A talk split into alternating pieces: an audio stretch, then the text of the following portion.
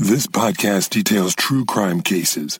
It contains adult themes and may contain descriptions of violence. It is not intended for children. Listener discretion is advised.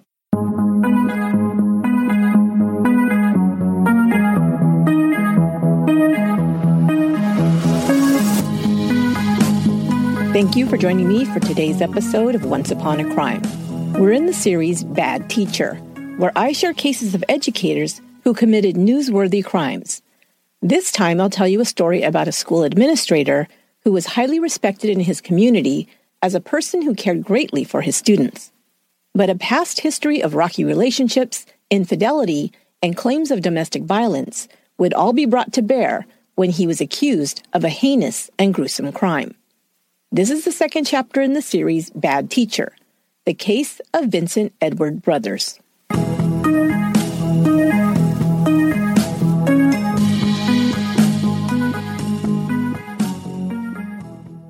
It was the 4th of July weekend, 2003, in Bakersfield, California. Bakersfield, the largest city in Kern County, is known for its agricultural and oil production. Situated well inland in California's Central Valley, Bakersfield summers can be oppressively hot, but that did not deter the Harper family from enjoying Independence Day festivities.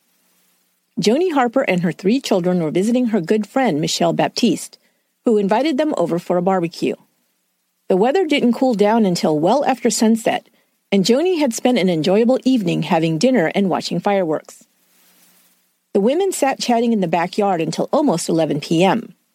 By then, Joni's children, Marquez, age four, and Lindsay Michelle, age two, had dozed off or nearly so. Her six week old baby Marshall had long since fallen asleep. Joni scooped up her three kids and, with the help of her friend, placed the sleepy children into their car seats for the short drive to 901 3rd Street, the home she shared with her mother, Ernestine. The following day, Saturday, was fairly uneventful for the Harper family. One bright spot in the day was when Joni's 14 year old stepdaughter, Margaret, came over to visit. Margaret loved having three half siblings and had fallen in love with six week old Marshall. Joni had become friendly with Margaret's mother, Shan Kern. Vincent Brothers, Joni's husband, had met Shan years earlier when they were both students at California State University, Bakersfield. They had a child together, Margaret, who was born in 1988, but the couple never married, and the relationship ended when Margaret was still a baby. While Margaret and Shan were visiting with the Harpers, Joni asked about her stepdaughter's recent junior high school graduation. Shan described the day's events. Joni asked if she'd taken any pictures of Margaret with her father at the graduation. Shan was confused for a moment and said that Vincent had not attended. Now it was Joni's turn to be confused, but only momentarily. She then became angry. Once again, her husband had lied to her. He had been away from home in June, telling Joni that he was attending his daughter's graduation. Joni was angry, but not surprised. Vincent Brothers' frequent lies and unexplained disappearances was a big reason for their on again, off again relationship and had contributed to their recent breakup. Joni had moved out of Vincent's home and in with her mother in April, just weeks before she gave birth to their third child, Marshall. Vincent was out of town that 4th of July weekend, visiting family in Ohio. Joni told Shan that she planned to call her husband to confront him about this newly discovered deception.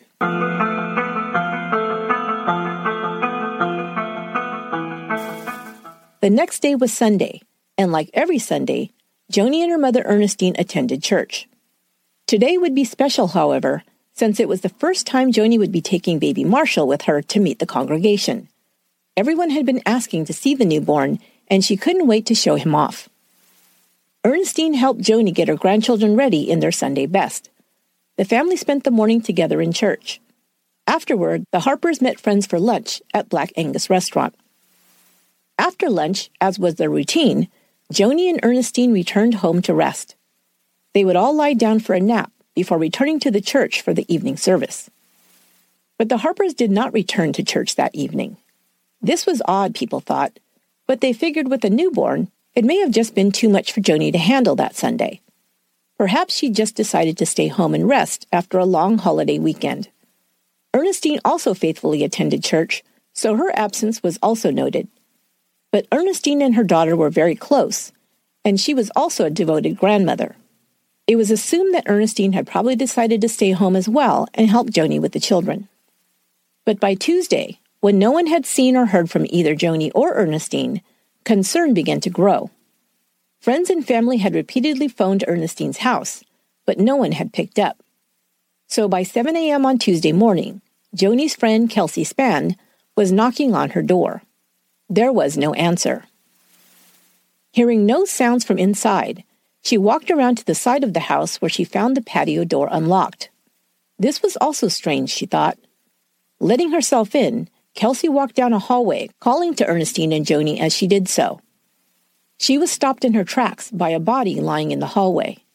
It was Ernestine, and she was clearly dead.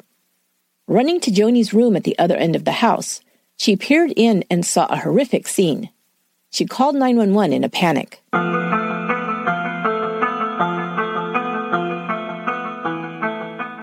When police arrived and searched the house, they, like Kelsey, found Ernestine Harper's body first. She was lying in the hallway and had been shot at close range in the face. Then they entered a bedroom belonging to Joni.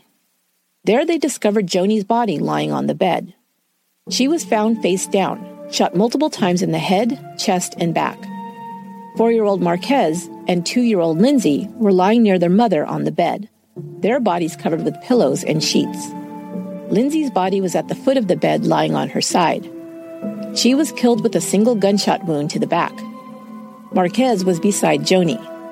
His eyes were open, and he had been shot once in the right side of the head. The newborn Marshall at first was not found. He was discovered underneath a pillow next to Joni. The baby had been shot in the back.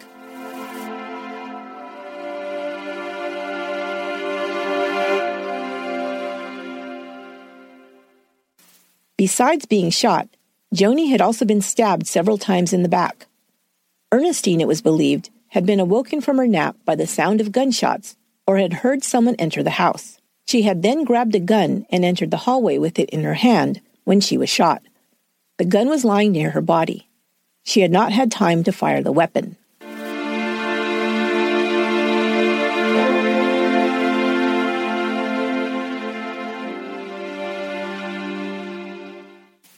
When the brutal murders of the two women and three children, including a newborn, were reported, the Bakersfield community was shocked and horrified.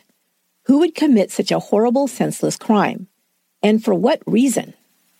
Detectives first called to the crime scene noticed that the women's purses had been overturned and some items in the home rifled through. However, not much had been taken besides some cash.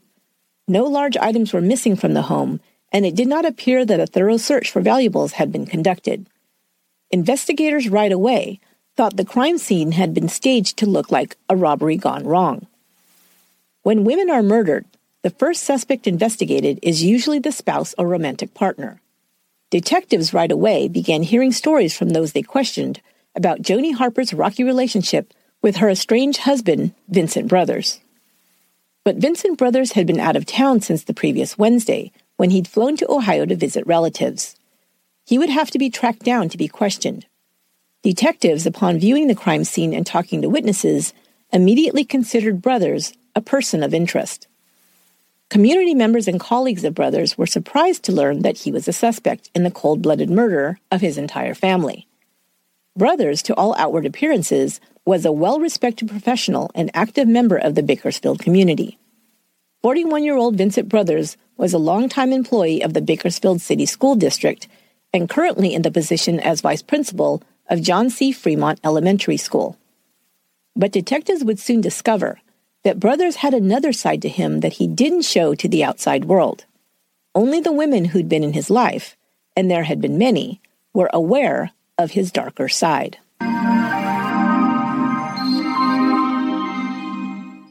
Vincent Edward Brothers was born on May 31, 1962, and was raised in Long Island, New York. He was one of 10 children. He attended Norfolk University, a historically black college in Norfolk, Virginia. After graduating, he joined the Marine Reserves. Brothers then relocated to California to pursue a master's degree in education at California State University, Bakersfield. He began working for the Bakersfield City School District. Brothers was well liked and respected as an educator who went above and beyond for his students. he made it his mission to mentor students who were troubled and doing poorly in school. Brothers even walked students home after school so he could spend time talking to them and learning about their challenges. Students and parents were grateful for the mentorship provided by Brothers, who encouraged all his students to do their best. He soon rose in the ranks in the school district, being offered a position as vice principal at Emerson Middle School. While a student at CSU Bakersfield, Brothers met Shan Kern and they began dating. But a pattern in his relationships began to emerge. Brothers, his exes would report, was very charming when they first met. More than one of his exes said that they had first been impressed upon meeting Brothers for his commitment to his job, his work ethic, and his heart for troubled kids. But once Brothers had won the heart of a woman, he became more distant and would then disappear altogether, sometimes for days at a time. He didn't inform his partners about his planned absences, could not be reached while he was gone, and would entertain no questions about where he'd been once he returned. As you can imagine, this did not go over very well. Brothers moved in with Shan Kern after their romance blossomed in college. In 1988, Shan discovered she was pregnant. During her pregnancy and after she gave birth to their daughter Margaret, Brothers repeatedly left his girlfriend and daughter for days at a time. Shan discovered that he was seeing other women. In June of 1988, Shan confronted her boyfriend about his disappearances and infidelity. According to Shan, upon being questioned, Brothers turned on her instantly. It was like he became another person, Shan was quoted as saying. He grew enraged and began beating her. She pressed charges, and Brothers was convicted of misdemeanor domestic violence. He was given a six day jail sentence and placed on probation. Their relationship ended. Not long afterward, Brothers met Angela Richardson, and they were soon married. This first marriage ended in divorce in 1990. By 1992, Brothers was on his second marriage in as many years. Sharon Bernard was only married to Brothers for four months before she filed for both a divorce and a restraining order. Bernard would allege that Brothers was violent towards her and had threatened to kill her. While Brothers' love life wasn't going very well, his professional life thrived. By the mid 90s, he held the position of middle school principal at Emerson Middle School and was very popular with the students. A longtime friend of Brothers told Dateline kids gravitated to Brothers like you wouldn't believe. They'd run out like he was the ice cream man. They loved him. Then Vincent Brothers met Joan Harper. Joni, formerly a high school star athlete, met Brothers while working as a supervisor for the school district. She also officiated high school and college basketball games. Joni also had a passion for working with troubled kids, and this shared cause brought her and Vincent together. She and Vincent Brothers were soon a couple and made a good team. Both were active in the community and dedicated to helping children and families. Joni was described as smart, kind, and with a heart of gold. Joni's mother, Ernestine Harper, was the mother of five. Two of her sons, Robert and Eddie Harper, were both church ministers. Ernestine worked for the Rafer Johnson Community Day School in Bakersfield. Ernestine was a well known figure in Bakersfield's African American community. She was very active in church activities and had recently traveled to Africa on a missionary trip to feed the poor. Ernestine also poured her energy into other causes, most notably civil rights and prison reform. Ernestine worked tirelessly to help those who she believed had been unjustly imprisoned. One of her successes in this area was organizing an effort to defend Alfred Rollins, who'd been convicted of killing his former girlfriend and sentenced to 29 years to life in a California Youth Authority facility. Rollins, a Wasco High School track star and Olympic hopeful, was accused of shooting and killing 17 year old Maria Madera Rodriguez and dumping her body in a canal near Lost Hills, California. Rollins, who was African American, had been tried in front of 11 white jurors and one Hispanic juror. Four African American jurors in the jury pool were all dismissed. Rollins' supporters, including Ernestine Harper, believed him innocent and worked for his release, arguing that he'd received an unfair trial. After serving three years in prison, Rollins was granted a new trial due to jury misconduct. His second trial corrected mistakes made by prosecutors in the first conviction and led to a hung jury. The state eventually elected to drop the charges, and Rollins was released in 1996.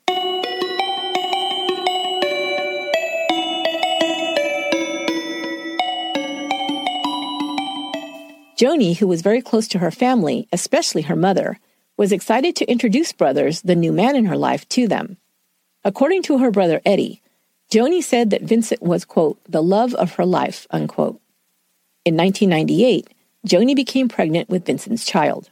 While she was expecting the baby, Vincent reverted to old patterns and Joni sometimes wouldn't hear from him for several days.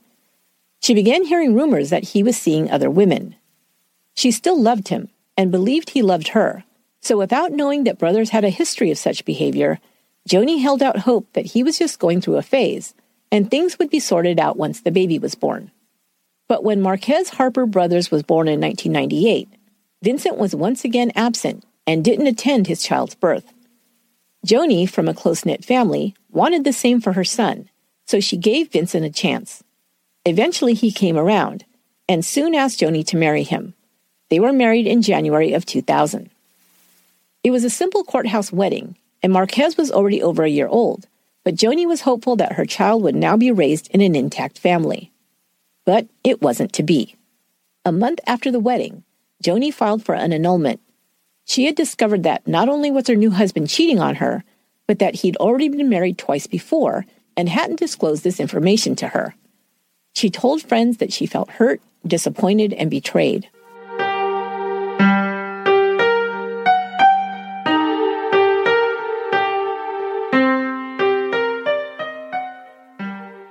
Joni and Vincent continued to have an on and off relationship, with Joni taking him back and Vincent promising things would be different this time. Before long, he began disappearing again and seeing other women behind her back. In 2001, Joni was pregnant once more and gave birth to their daughter, Lindsay Michelle. Brothers was also not present for the birth of his daughter. After Lindsay's birth, the couple tried to make a real attempt to keep their family together. Vincent agreed to work on the marriage and entered into a study program with their minister. In January of 2003, Vincent and Joni got remarried in Las Vegas. Joni was pregnant with the couple's third child at that time. Her friend Kelsey reported that Joni seemed upset when she learned of the pregnancy, but she decided to remarry Vincent. Their second son, Marshall, was born just four months after their second wedding. It was the first birth of one of his children that Vincent was around to witness. But even though Vincent Brothers was there for his child's entrance into the world, he had already exited his relationship once again. Brothers had moved out in April. According to him, this was due to an argument he'd had with his mother in law, Ernestine. Joni began to press her estranged husband to provide support for his children. Joni had filed for and been granted sole custody of their oldest two children after their first marriage was annulled. Brothers showed up occasionally to help Joni. When Joni moved in with the children to her mother's house, he helped with some painting and pulling up old carpeting, but he wasn't consistently seeing the children or providing for them financially. That summer, Joni told Brothers she would file legal papers to force him to pay child support if he didn't begin helping out more consistently. Apparently, Brothers became angry upon being threatened with legal action because Joni told a friend she was afraid he, quote, might try and get rid of me.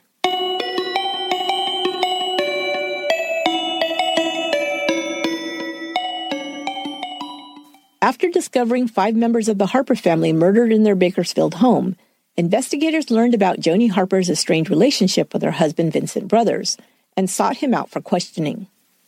They learned that Brothers was out of town on a planned trip to visit family in Columbus, Ohio. On Wednesday, July 2nd, he had flown out of Bakersfield. Video surveillance captured an image of Brothers arriving at Columbus Airport. He then rented a car, a blue Dodge Neon, that he drove to his brother Melvin's home in Columbus. Vincent and Melvin had not seen one another for over a decade. But by the time investigators attempted to reach him after the murders were discovered on July 8th, brothers had already left Ohio, driving with Melvin to Elizabeth City, North Carolina to visit their mother, Margaret. The FBI had been brought in to search for brothers, and they contacted Margaret to relay the news of her daughter in law and grandchildren's murders. Once brothers arrived in North Carolina, his mother informed him of the murders. He became hysterical, according to Margaret. She then told him that investigators were on their way from California to question him. When contacted by North Carolina police, he agreed to come in the next day to be interviewed. But when the detectives arrived, he refused to speak to them. He informed them that he'd hired an attorney from California to represent him. With his attorney in attendance, Brothers finally met with police for a short interview.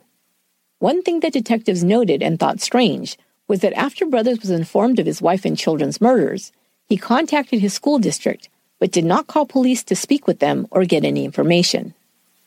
Police, however, had no solid evidence that Brothers was involved in the murders, only their suspicions. Vincent was free to go, but investigators decided to do a bit more digging into Mr. Brothers' background and his alibi.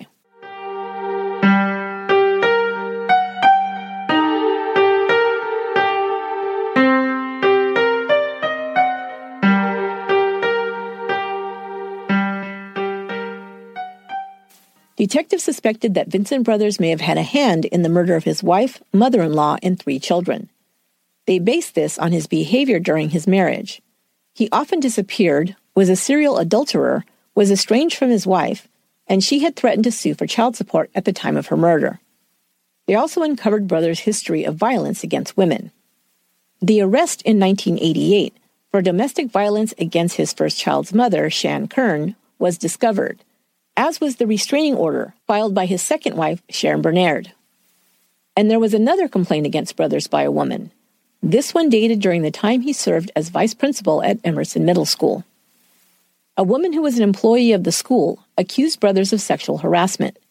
In 1996, the woman claimed she'd been subjected to unwanted touching by Brothers in the school office. One day, Brothers had shown up at her house and dragged her into the bedroom. He hit her and tried to take pictures of her, she reported. When she'd run to the phone to call the police, he had pulled it out of her hand. She was able to run out of the house and drive away. She had gone to the police to report the assault, but the woman said she was discouraged from filing charges. She reported that the police lieutenant she'd spoken to had asked her to think about it, pointing out that the accused was, quote, a role model in the community. Upset and discouraged, she left without filing a formal complaint, thinking that her report would be ignored by the police or that they would side with brothers. However, she did file a report about the incident with the school district. The report also alleged that after the incident, brothers called her home and threatened her. She ended up taking a leave of absence due to the harassment. School district administrators spoke with brothers about the incident, but he denied that it happened. His superiors then warned him that his career could be in jeopardy if the allegations were true. He was not formally disciplined, but was transferred to another school, John C. Fremont Elementary. He kept the position of vice principal.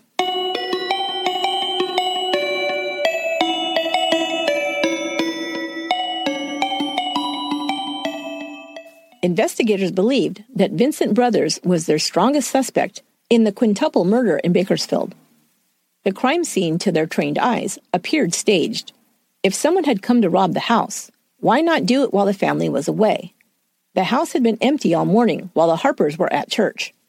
Why would an intruder wait until the house was full of people? There was also clues that suggested the murders were personal. Joni had been shot multiple times as she slept. The young mother had also been stabbed after being shot, which was considered overkill. Someone trying to neutralize a person to rob them would not have taken the time to brutalize the victim in such a way, according to experts. And why kill innocent children who were no threat? Finally, the fact that the children's bodies had been covered with sheets and blankets is something that typically only happens when the victim is known to the killer, according to crime scene analysts. At the crime scene, detectives discovered a portion of a latex glove under the overturned purse belonging to Joni Harper. They tested it for DNA, and it was a match to Vincent Brothers. Bakersfield detectives believed that by telling everyone he was going to be out of town on the July 4th weekend, Brothers had pre planned his alibi. But they also believed that he had been able to return to Bakersfield to murder his family without being discovered. Now they just had to prove it.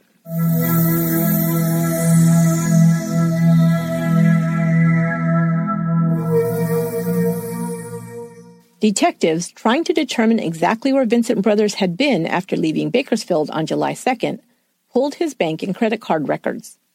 They discovered credit card charges over the 4th of July weekend, placing Brothers in and around Columbus, Ohio. However, when they viewed security camera footage from these establishments, they found that the credit cards had been presented for purchases not by Vincent Brothers, but by his brother Melvin. Calls from Brothers' cell phone also placed him in Ohio on the day of the murders. But detectives theorized that Brothers had given both his cell phone and credit cards to his brother to use that weekend in order to solidify his alibi that he had been in Ohio the entire week.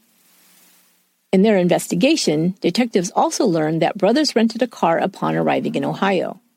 It was a new blue Dodge Neon with very few miles on it when he picked it up. But when investigators retrieved the records from the rental car agency, they discovered that Brothers had put over 5,000 miles on the vehicle, more than enough to travel from Columbus, Ohio to Bakersfield and back. But how could they prove that even if Brothers had driven over 5,000 miles that weekend, that it had been to Bakersfield?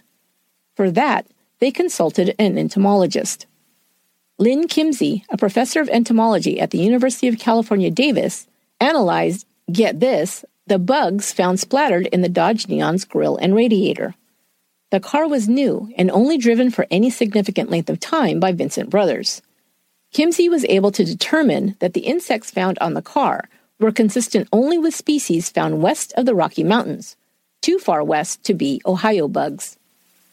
Further, she concluded that the particular insects found on the car could be pinpointed to a certain region local to two major routes to get from the eastern United States to California. Finally, after conducting extensive interviews with Melvin and Troy brothers, they got them to admit that after Friday, July 4th, they had not seen their brother Vincent again until Monday. Armed with this evidence, a warrant for Vincent Brothers' arrest was issued on April 30th, 2004, nine months after the murders. He had returned to California voluntarily where the school district had put him on unpaid leave until the murder investigation was completed. Investigators moved to arrest Brothers as quickly as possible. They believed he was planning to flee the area after they discovered he had been selling off his belongings and had placed his house on the market. He was arrested and held without bail.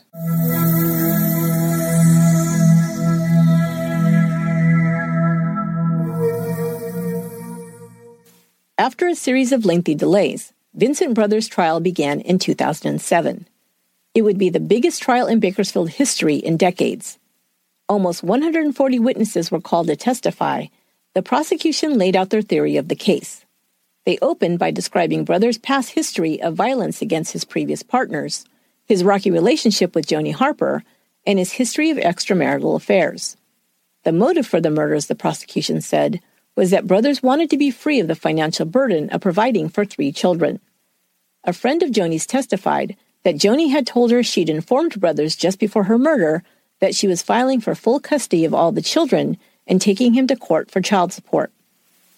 As to how Vincent Brothers pulled off the annihilation of his family, the state provided the following timeline. On Wednesday, July 2, 2003, Brothers flew from Bakersfield to Columbus, Ohio. There he rented the Dodge Neon. Leaving his credit cards and cell phone with his brothers to make it seem he was still in Ohio, he left the state on Thursday, July 3rd or Friday, July 4th. He drove approximately 2,000 miles west to Bakersfield, California, stopping only at small service stations for gas that did not employ security cameras and paying with cash. He arrived in Bakersfield on Sunday, July 8th. Knowing his wife and mother in law's routine of going to church on Sunday morning and then arriving home to nap, he took the opportunity to enter the home through the side door while the family was sleeping. Entering Joni's bedroom first, he shot and killed her. He then turned the weapon on four year old Marquez. Hearing the shots, Ernestine awoke and reached for her gun. As she moved down the hallway towards her daughter's bedroom, she was shot and killed by brothers. He then returned to the room and shot two year old Lindsay and six week old Marshall. Then he went to the kitchen to grab a knife returning to the bedroom to stab his dead or dying wife in the back several times. Before leaving the room, he covered his murdered children with sheets, blankets, and pillows. He wore gloves while committing the crime and had left a piece behind with his DNA inside. Brothers overturned the women's purses and rifled through drawers and cabinets to make it look like a robbery and then fled. By Monday, July 7th, he was back in Ohio. He returned the Dodge Neon to the rental company adding over 5,400 miles on the car's odometer. He then left the state with his brother, arriving at his mother's house in North Carolina on Tuesday, July 8th, the same day his family's murders were discovered. The defense argued that there was no way Vincent Brothers had enough time to drive from Ohio to California, commit the murders, and then return to Ohio in the time frame the prosecution suggested. The glove material with Brothers' DNA, the defense explained, was left behind when Brothers was doing repair work for Ernestine at her home.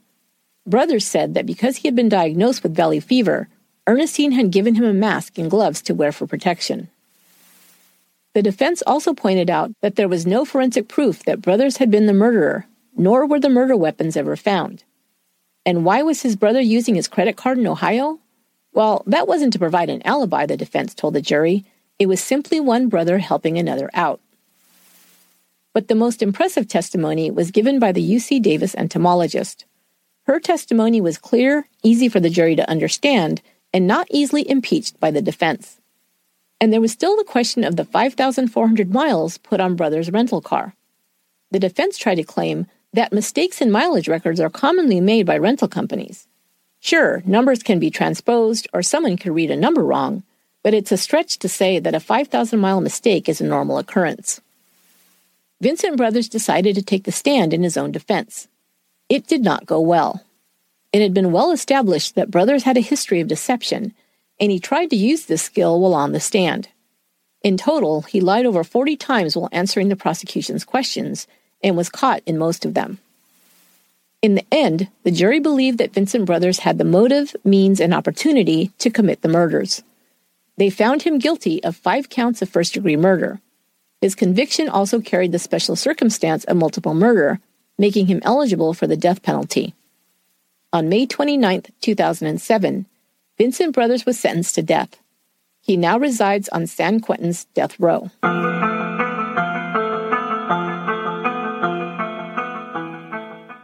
Vincent Brothers' only surviving child spoke at his sentencing. Margaret Kern Brothers, 18 years old at the time of the trial, told of the horror she experienced upon learning that all her siblings had been brutally murdered and the pain she'd endured ever since learning that her father was their killer. At the end of her statement, she told the judge she no longer claimed Vincent Brothers as her father, and from that day forward would only use the name Margaret Kern.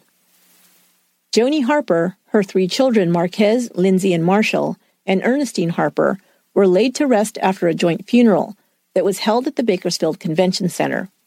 Hundreds of friends, family members, acquaintances, and even strangers attended to place flowers on the four white caskets lined up in a row and to say their final goodbyes.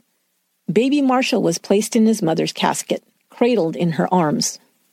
Two of Ernestine's sons, ministers Robert and Eddie Harper, gave eulogies. Alfred Rollins, the exoneree who was freed from prison, in part due to the efforts of Ernestine Harper, also spoke. Through tears, he told of the impact Ernestine's love and support made on him. Quote, I will never forget when she just took a moment of her time to make a change and make a difference in one person's life, Rollins said. Four of Ernestine and Joni Harper's surviving relatives, Eddie L. Harper Sr., Linda Harper, Robert Harper, and Elaine Bird, filed a wrongful death lawsuit against Vincent Brothers in July 2005. The amount of the suit was not disclosed. It was only revealed to be, quote, in excess of $25,000 and also asked for compensation for burial expenses. The family told reporters that they only filed the lawsuit to ensure that no money from Joni Harper's estate would go to her murderer. They wanted to make sure that any money would be distributed to Joni Harper's stepdaughter, brother's sole surviving child, Margaret Kern.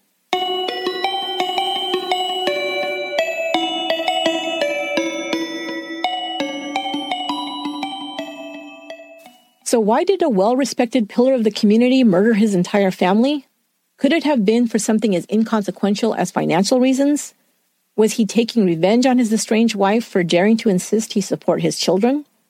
And how could an educator who spent his career in the service of helping children so brutally and callously snuff out the life of his own flesh and blood children? I believe that, for Vincent Brothers, what was most important to him was the admiration, respect, and accolades he received from his students, colleagues, and community. The respect he received from others motivated him in the work he did with children. Brothers moved up quickly from a beloved teacher to an administrator and was lauded by the community for his dedication as an educator. There are newspaper articles and even videos showcasing Brothers' community service efforts that were aired on local television news programs. Brothers, I believed, considered his public image of great importance, and craved the admiration he received from the community. But within his private relationships, Brothers was not so admired. In private, he showed his true colors to his partners as a liar, a philanderer, an absent parent, and an abusive spouse. When he was called on his bad behavior, he lashed out quickly and violently. He simply wanted to be rid of the responsibilities that went along with being a husband and father, a job which didn't fulfill his narcissistic need for unconditional love and admiration, even though undeserved. Friends and family members of Joni Harper reported seeing Brothers behave pleasantly towards his children, but I read no reports that he displayed great love or even deep connection to his children. He hadn't bothered to be present for at least two of their births.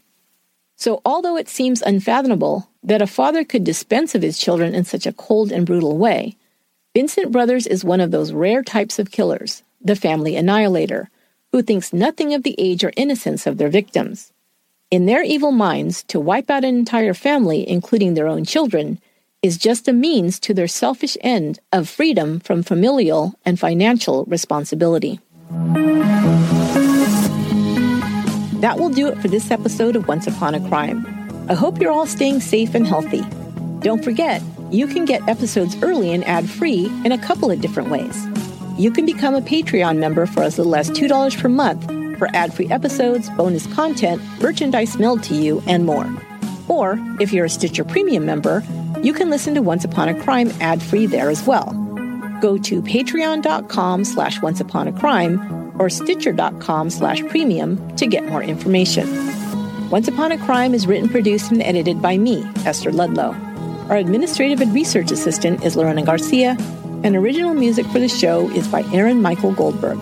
Until next time, be good to one another.